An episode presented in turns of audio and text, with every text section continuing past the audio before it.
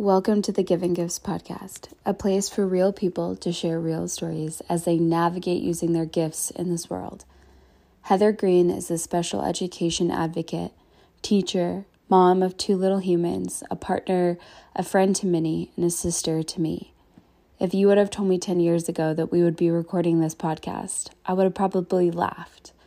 Although we mostly grew up together, our lives have been pretty different from one another. Growing up, looking up to Heather often felt completely unattainable. But as an adult, watching Heather navigate her gifts is something I find myself in awe over.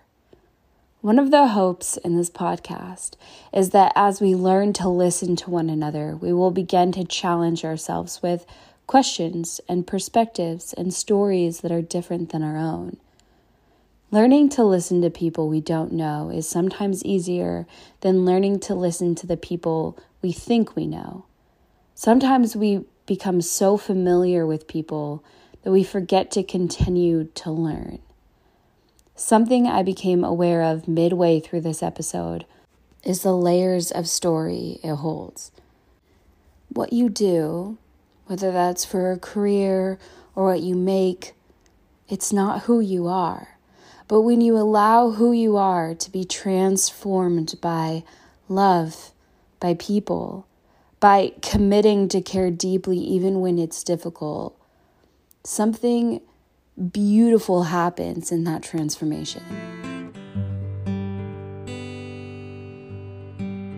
I'm excited for you to get to share because I haven't had anyone who I've known, like who's known me my whole life and who I've known. Which is fun. And then also, I think it really is true that when you grow up with people, you often like don't know how to know them. You know, it's never really like a new person. So you're never asking like, why did you choose this? Or why are you doing this? It's just kind of like, oh, Heather did this. And that's all I've really known. So I think it kind of gives us a cool premise that I haven't gotten to experience, which is I know you, but I actually don't know maybe a lot of the behind the scenes of why for you. I don't think it will be very surprising for you. Do you remember when you were growing up, was there ever anything you knew you wanted to do or be? Well, when I was 3, I said I wanted to be a stop sign. And when the teacher asked me why, I said, well, somebody has to do it. But besides that, I don't, yeah, weird, right? And also like, no, nobody has to be a stop sign because you can just have a sign. But no, I don't remember wanting to be anything particular. I just know I always loved taking care of things. Like when I was little, I had dolls. When Amy was born, I treated her like a doll. When you were born, I really treated you like a doll. Like there was lots of like wanting to change your clothes and take you everywhere and feed you and hold you. And just thinking little things were so precious and I wanted to take care of them. And then that just continued. Like I remember in middle school crying in a history class when we learned about like, who knows what, like kids who are in war-torn countries or, you know, whatever it was. But I think just feeling a lot of empathy and nurturing instinct towards people, especially children or people or things that felt helpless or like they weren't able to always advocate for themselves, I guess, in retrospect. But yeah, being little, even up until high school, I don't think I had something I thought I wanted to be when I grew up. Yeah. And then when you went to college, I think it kind of shifted quite a bit, a few times, right? Because you got a lot of different interesting education. Yeah. So I think when I first got to college, I just wanted, I knew science and math wasn't my thing. And I knew that I wanted to like take a bunch of classes and see what I liked. And I loved anthropology and I loved sociology and I loved psychology, but like, I didn't think I wanted to be a therapist necessarily. And I was like, well, maybe I might want to go to law school, because I went to Berkeley and everybody was going to go to law school. And I was 18. So I did a social welfare major because it allowed you to take classes from all of those areas and be like second person on the totem pole to take the sociology classes, like after the sociology majors. And then in the social welfare classes, I was like, oh, like, wow, like, I like this work. Like, this is amazing. And also I'm graduating with a lot of student debt and social workers don't make any money. So I'm going to have to make a different choice. And then in grad school, I went to grad school that was fully paid for because I was studying higher education and student affairs. And I liked that. And I got my first job and I didn't like it as much as I thought I would. I was serving students at Cal Poly San Luis Obispo, and it felt very administrative and very much like I was one of the least helpful resources that were available. And like, there wasn't a shortage of resources for those students, right? Like, there was so many resources they didn't need anymore. So when we moved to San Diego and Brian shifted careers, we started kind of exploring what that might mean for me. And at that same time, we had our friend had a son who had Down syndrome, and I didn't have much going on. And so I would like bring meals and babysit. And I just thought he was magical. Like, I don't know that I had ever loved a child as much as I loved him up until that point. And I had a good friend who was teaching special education in San Diego and was like, you know, I think that there's a program just for the littles. And as this kiddo was going through the process of getting services, I found out that there's like an opportunity to be a teacher that makes like close to a living wage, as opposed to like other early childhood educators who make no dollars. You make more of like a living wage with benefits than your typical preschool or early intervention support. And that you could like focus just on birth to five. And I was like, this is a great idea. So then I went back to school again for a credential and got that credential. And I thought I was going to like want to serve kids in their home. I like even said, I'm not the second semester. I'm like, yeah, student teaching's fine. I already know what I want to do. And I think and they asked me if I wanted to teach in an autism classroom. And I was like, no, but if that's what's available, I need to not drive as much. And I think I was in there for 3 days before I was like, oh, this is what I want to do. Like serving kids as a whole and providing them opportunities to learn from each other and supporting plans that bleed over into home, while also having an opportunity to really control the instruction in this environment. And I just loved it. I love teaching. But I never thought I wanted to be a teacher when I grew up. I'm curious. So from going to the environments you grew up into to going to Berkeley, which is that considered an Ivy League school? I would consider it. I don't know, but no, not technically because it's a public school, but it's considered a very, very, very good school. Yeah. Right. And then going to, you know, like another school and seeing that environment and those resources to then kind of ending up in education again. You've seen this education system serve a lot of people and then also fail a lot of people. I'm just curious of how you kind of process through that. Yeah, I mean, I think I really hope and believe that education is going to shift. I feel like it has to, especially our post-secondary college environment. It just costs too much, right? Like it's a bubble that something has to give. You cannot spend $200,000 on an education to sign up for a job that's going to make you $60,000 a year. Like, I paid so much less than people are paying now. Right. And so I hope it will shift. I believe it will shift because of finances. I hope it will shift because I believe what we learned during COVID is that our current system is only serving this particular range of folks, from birth to post-secondary, right? Like, you have to have certain strengths and a certain profile in order for you to be served well in the education system as it stands. And I think that COVID made that even tighter, right? Like, there were lots of people on the edges who made it work, who can't anymore or don't want to because this other system worked better for them. And so I think I spent a lot of time hoping and wondering how that will shift and change, because I don't believe it's the best system.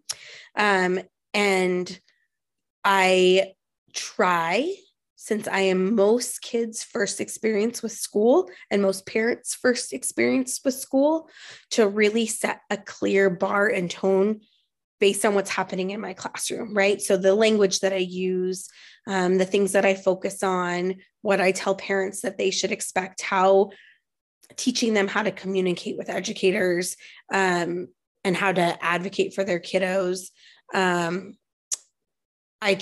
try and tell them, like, when they're like, oh, it's been a great experience in here, but it's because you're special. I try and say, like, I'm not. Like, this is how it should be. This is when your child is in a classroom, they should be making progress and their needs should be met.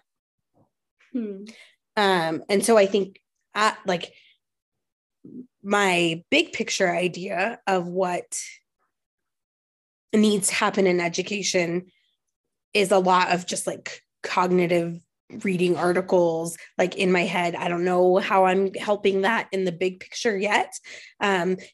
But my boots on the ground approach is that every year I have 20 kids, 4 staff members, and 20 families who I can shift. And then hopefully as they move forward, they will shift and it will be like the ripple effect, right? Right. That's the hope. And do you feel like you had that experience with your own personal education? Like, do you think that you had people and teachers who were advocating throughout your education? Yes, but I also am so privileged in that I am exactly the type of person who the education system is designed for. I flew through it, learning and thriving with not even all of my effort. School has never been hard. I've always felt really good at it. It is where my strengths lie. So I wasn't someone that needed to be advocated for so much because it just happened for me, right? I was a pleasure to have in class. So, like, on every report card. So teachers, would go out of their way to, like, give me things that were interesting. And it was so rewarding for me to be the good student that even if something was boring to me or I wasn't being challenged, I just engaged appropriately because it was rewarding for me to be a good student. Which is very interesting because, well, I guess we only went to the same, did we go to the same junior high? Mm-hmm. We went to the same junior high and we went to the same high school I went to the same high school as you for a little bit of time, and I had the polar opposite experience. So it's just interesting, I think, to think about how the educational system is really set up for a very specific type of person. And it doesn't even necessarily always have to do with the family dynamic, because you can come from the same family. Not to say we had any family resources to set us up well, But it, like, just from the way you engaged and interacted in class and the way you were able to find your place in that, I mean, you had a totally different experience actually in the same systems, which is very interesting, right? I like to think about Wilson as a perfect example of that, because you were on a different track completely. Like, your classes were even located differently than where my classes were. I mean, we were there very many years apart, but it was almost like, because you exceeded educationally, you were set apart immediately. Well, I mean, I even think about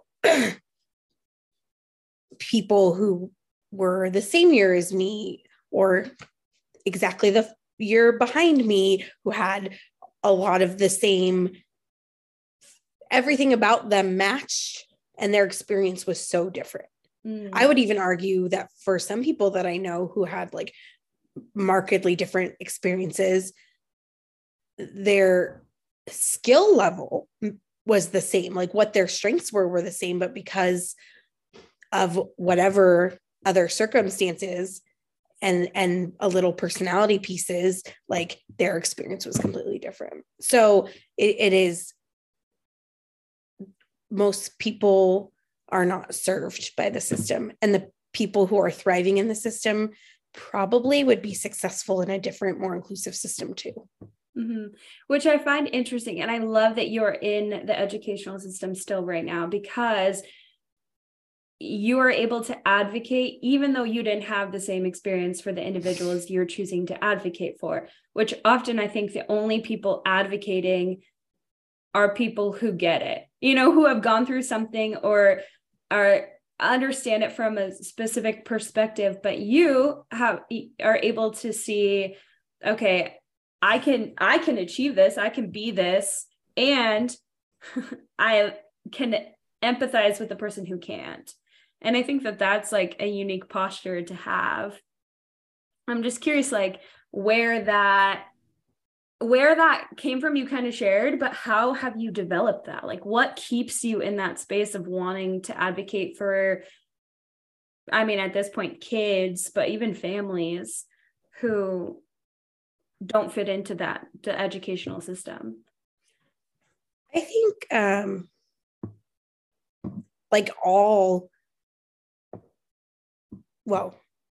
I think most people who become advocates, it comes from a place that's personal, right? So for some people, it's their own experience.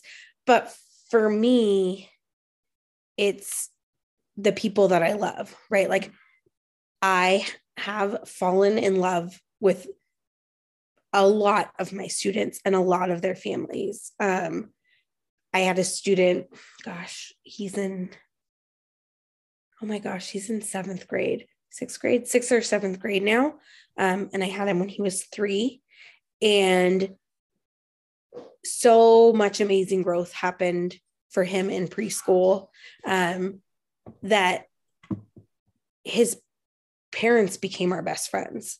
Like, we moved into the neighborhood they live in, right? Like, and so when you love people, I think that sometimes it's easier to advocate for other people than it is yourself, right? So it is easy for me to go to bat and push and risk for kids that I love, because that's what it feels like. It feels almost unethical not to, right? Like, it certainly wouldn't align with my values not to. And then I think the other piece in that is just, you don't know what you don't know. And I am really committed to always learning. My classroom has changed every year I've taught. I'm in my 10th year, how I approach parents, the language that I use, even like, you know, my whole class program was designed and built on a curriculum that now in the last 2 or 3 years has been really questioned by folks who are in the autistic and neurodivergent community. And I've listened to the podcasts and read the articles and read the Reddit threads because there's no books yet. And I've changed things. You know, I am using pieces of it, but I'm reshaping how I'm using it. I'm completely changing how I train parents on it. And that's like been a big shift. I have to train my staff on how to use it differently too. Right. And this is something that I like wanted in every classroom 5 years ago. And so I think that part of it for me, like staying engaged with it, comes from the fact that what we know is changing so quickly. And when we know better, we can do better. But there's not a lot of space embedded in the educator experience to know better. Like you're not really rewarded for learning more or doing different. And so it feels like, at least now that while I'm in a space where that is just feels natural to me and important to me, and the people that I love and that I'm around are also invested in that information, and that I have kids that I know that are now needing support in the middle school level. And I'm like thinking about, okay, so what can I be doing in preschool to prepare families and kids for what that looks like? And what can I be thinking about when I'm talking to the district about why we're doing that, so that they can make changes, hopefully all the way up. In a lot of ways, I think you've made your classroom not just a safe place for kids, but like for the whole family. And you poured more love into these kids. I mean, like you said, you love these kids. This is not just, you know, your job where you go and you check out. A lot of times you're thinking about them after work and years later even. And then 4 years ago, almost 4 years ago, you became a mom. I'm curious of how that, so having a classroom, loving these kids and pouring into them constantly, and then having your own kids has kind of shifted your perspective on your job or on life or just in general. I think that I'd be curious to hear about more of your experience with that. Yeah. I mean, mostly my type A has become like a C-.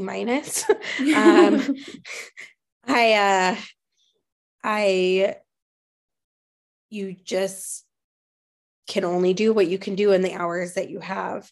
I think one big thing is that I am like I'm a pretty emotional person, but I'm like much more emotional about my students. And because I just think all the time, like, as much as I love them, they are somebody's Oliver. Or they are somebody's Lolo. Like someone loves them as intensely as I love my babies. And I have to take care of them accordingly, because they're putting all this faith in me. I dropped Ollie off at gymnastics camp today, and like, you don't walk him back. You just like drop him off, and he's never been there before. And he looked really bewildered. And I just have to hope that someone there is a mom that's remembering that, like, however much they love their baby, like Ollie's someone's baby too, who's really loving him and wondering at home all day, like, is he happy? Is he feeling nervous? Does he know where the potty is? Like all of those things. So I think it's made that love a little bit more intense. And, you know, like all new parents, like there's the inadequacy piece. Like there's lots of things that I haven't been able to do in my classroom that I want to do. But fortunately for me, the timing of when I had kids is that, you know, I taught for 6 years, I had a good foundation. And so I knew that, like, if I didn't do this new curriculum or didn't create this new art project, or the cutest folders didn't go home, or I didn't have a great PowerPoint for the workshop, that stuff, while feels good and valuable to me, was not nearly as important as showing up, loving the kids well, knowing them well, and helping their families be supported, right? Mm-hmm. So like, I just, for most of my life, I've been like, okay, what are the 8 to 10 most important things? And then all the other stuff that will just happen if I have time. And in this season, I'm like, what are the 1 or 2 most important things? And whatever's left isn't going to happen. Right. And so, I haven't put away my laundry in 2 months, but I'm on the floor playing with my kids every day. Yeah. Yeah. And building train sets, because they'll come downstairs delighted about it. Right. So I think, anyone who knew me prior to kids, I think feels a little shocked when they like walk into my bedroom or, see kind of the chaos and mess that doesn't feel comfortable to me or that I don't like. But I've done weeks where I'm like, oh, this week I'm going to stay on top of everything. And at the end of the week, I feel less anxious about my house, but I feel so disconnected from my family. And this time just goes by too fast. And if I can love the kids in my classroom well and love my family well, then that is my best hope at making a difference in the world, I think. Mm-hmm. Yeah, I think so too. And you talked about always being a learner. I think that's a big piece of what makes you so valuable in the positions you hold. So whether that's a mom or a wife or a friend or a teacher or an advocate, I mean, just being able to learn, right? And learn from everyone. I think that's something I've noticed from you is like, you're not just learning from the people who hold the degrees you hold and, are quote unquote respectable. You're also learning from the little people in your life. Like Ollie. I mean, I think that's something I'm curious. What would you say has been something you've learned from your almost 4-year-old? Oh yeah. All the things. Gosh, he's just magical. I learned about curiosity and the value in, I always ask, I was a question asker and I still am, but I'd stop after 2 questions, but Ollie will go until there's no choice but for the conversation to end. He has infinite curiosity, and infinite capacity to try and collect information, even if he can't absorb it. Like, it's almost like for him, I will go through 50 tidal waves, even if I only get a drink from each one. Whereas I think most people are like, well, if I'm only going to have a drink, I'll just go get a cup and have a drink. I don't need to like go through the tidal wave. But Ollie's like, well, listen, if I get the same amount in my mouth as you would in the cup, but also maybe there's some in my skin and some in my ears, like that's worth going through the tidal wave for, right? Like, and I think that is just, I don't always have the energy to do that, but to watch it and to sometimes choose to engage in the world that way, I think is really valuable. And I've also learned from him that joy is contagious. Like, most people can't be around him without being delighted.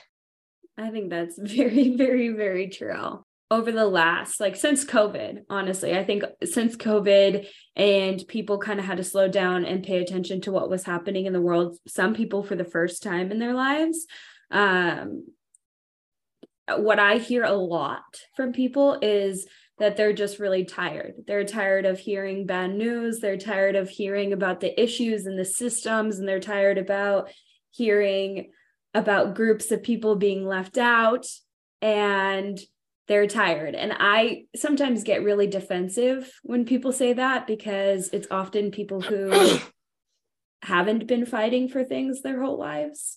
And then I realized that being tired isn't something that's deserved or non-deserved. It's just relevant. Yeah. So I'm trying to shift that mindset in myself that it's okay for people to be tired. And for you as a person who's constantly been fighting for kids, but also for just people. I mean, you and I have had some really good conversations about racism in systematic settings. We've talked about gender equality and the LGBTQ community and problems within the church and outside the church, and just in general in our world. There's just a lot that I think you're really aware of that you've been learning about and choosing to advocate for. I'm curious of how you handle that, and if you ever just feel tired, and how you handle being tired. Yeah. So when I think about the whole being tired thing, I think about the grief circles, where the dump in, dump out. Have you heard that before? Yeah.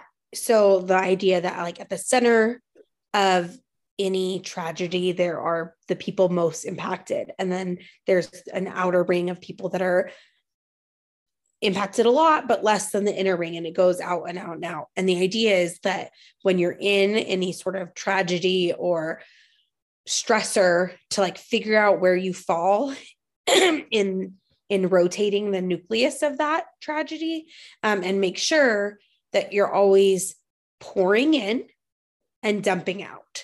And I think that that's so applicable to the big world stuff too. So as a white, middle-class, heterosexual, cisgender woman, I have a tremendous educated, neurotypical, all those things. I have an enormous amount of privilege. And so oftentimes when you're talking about oppression of a given group in the nucleus, I'm pretty far out from that, right? So I try to pour in and dump out, right? So fortunately for me, I have a straight heterosexual male who has even more privilege than I do as a partner. So he gets a lot of my dumping out. But I think it's, if you're tired, and you have the privilege of being able to step away, it is your responsibility to rest and then jump back in. Mm-hmm. So yes, I feel tired. So I take rest. I recognize that there is an enormous amount of privilege that allows me to not read the news for a week, or to not consciously think about X, Y, or Z when I go to the store or when I do whatever. But I also know that the system isn't going to change because I'm martyring myself by like doing everything, even though I'm exhausted. Like you can't pour from an empty cup. And so I'm going to love well and serve well if I'm resting. And so I think it feels like a responsibility to me to know what fills my cup and to ask for help, and hire help where I can, which is another privilege, right? Like to do the things I need to do to have the energy to keep on keeping on. Mm-hmm. And I think you represent a voice of a lot of people. I mean, of moms, of little ones, of teachers, of someone who's always learning and growing and supporting others. To be able to recognize the need for rest and the need for support, which is something I think society hasn't done a really great job on is really showing each other what support means and looks like, and that we don't really rely on each other very often for anything, right? So when you do need something from someone, it's like, how do you even begin asking for that? And what does that even look like? And a lot of people might feel like they don't even have somebody outside of maybe their partner to ask for help with life, you know? So what is something that you just wish others knew about when it came to supporting you? And this is for you, but I think you're representing a whole bunch of people by being a mom, by being a teacher, by being somebody who is wanting to learn and advocate for people. Yeah. What does it look like to support you? I think, and this is, I think is true for anyone. And is something that I am so lucky that the people who I've surrounded myself with now do this well. So I feel tremendously supported most of the time, which is most of the time, I don't know what I need. So just show up and do something or offer something. You know, when you were here, I would have never thought to ask you to go grocery shopping. And the amount of stress that relieved for us during the week and the time that it freed up, and even the accountability of doing my grocery lists at a time when I wouldn't have normally done it, which means it was off my mental load so much earlier, was huge. You know, when someone says, you know, you're having a surgery or you're having a baby, can I set up a meal train? Yes. I think you don't know what to ask for, but if there is something that you can do for someone, just offer, because it will probably help, right? Like the grocery shopping, when the kids are playing in the backyard and we're with the neighbors and the neighbor says, hey, why don't you go home? They're happy. Why don't you get something done for an hour? It's those little pockets of, or, hey, I'd really like you to be able to go on a date this month. What day can I take the kids for you? I'm running here. What can I pick up? And again, there is some responsibility on me or you as the person to be willing to accept that help. And I think having Ollie, and having so many complications postpartum physically required me to do that. And now I'm really good at it. Like between all the surgeries and all the things, I'm like, oh yeah. Like when Logan was born, I was like, yep, I need someone to come here. Yes, you can come and cut up fruit for Ollie for the week. That would be great. Like, yep, I'm going to need someone to drive me to the ER because Brian has to stay with the baby and Brian has a fever. So can someone else come over and feed the baby the milk that someone else donated because I'm not making enough, you know, all those things.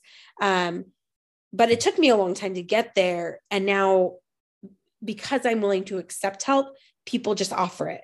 I had a good friend call me a couple months ago and say, hey, I'm not doing anything today. I'm going to come over and put away the boys' laundry. What time do you want me to do that? And I was like, whenever you want, because I haven't put away their laundry in 2 weeks. Good luck with that. It's going to take you all day. Yeah. Yeah. I think that you brought up a really valid point though, is you don't always know what you need. And then when the opportunity comes up to be supported, you also have to be willing to accept it.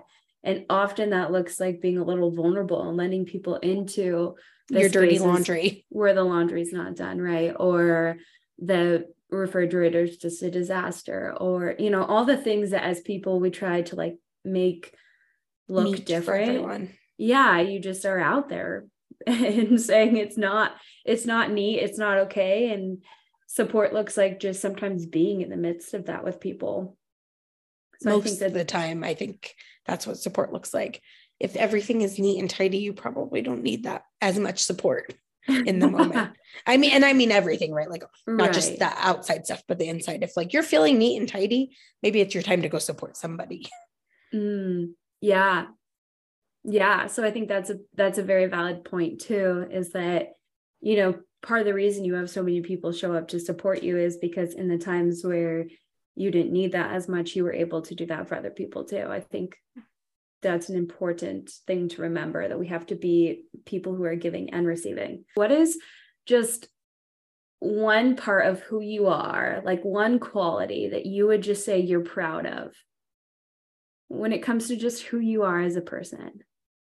I think I love people well.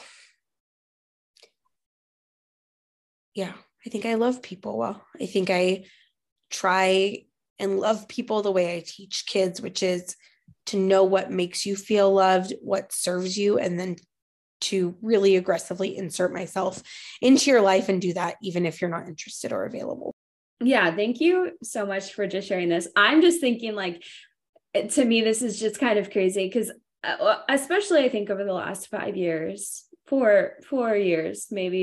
or 5 years, I've just gotten to see how much of who you are I value and honestly try to reflect, which is crazy to me because I think I tried for so long to be like opposite of you. I mean, I didn't have to try very hard. That a lot of that just came extremely natural, right? But I mean, it is just pretty crazy to think like, you know, well, you were doing really well in school. I was doing absolutely terribly. And it would frustrate you because it was like, how is this so different?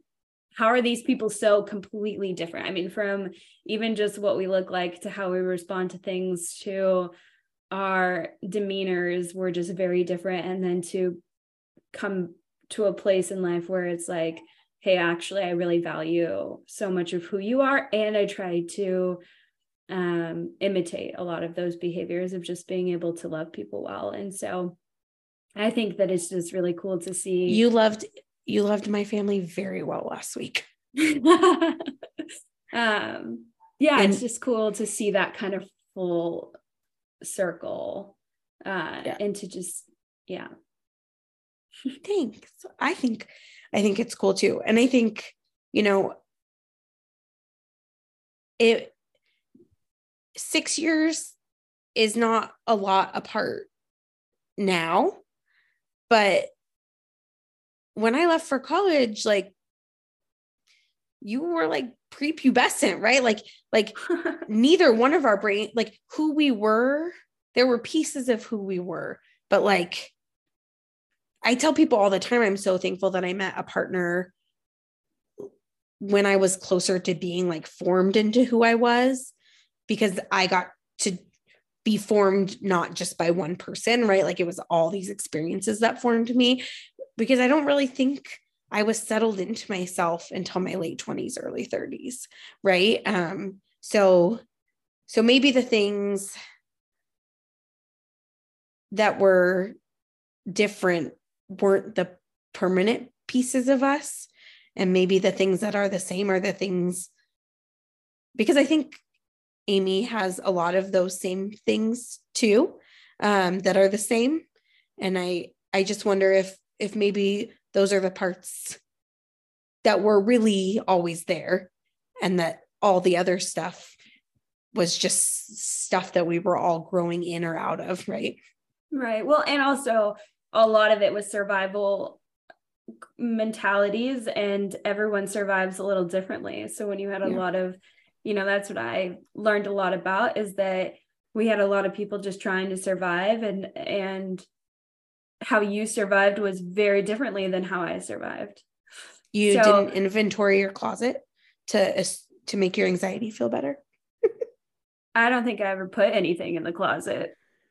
I probably have a list somewhere of what was in my closet at every address that we ever lived at. So yeah. And if anything started challenging your need to control things, it was me. So yeah,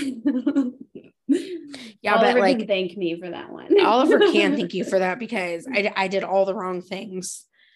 Like, I mean, I was too little, right, to like do the right things, but like, you know, I every day, multiple times a day, look at him and I say, you are who you are. It is my job to keep your body safe and make sure you feel loved. Jones, I've been making you laugh for quite some time. You think that it's funny when I laugh. I think that it's best if we tell Jones. Hey, Ollie, can you tell me a joke? I said, banana peel with no apples. If I eat banana peel for breakfast, I'll eat ass, throw candles, poop it on my head with no head, poopy and bums. I eat my girlfriend's for breakfast. We have to empty leaves. Cuckoo pie. Thanks for listening to the Giving Gifts. Like, share, and subscribe. This show is the shit. Spread some love and joy.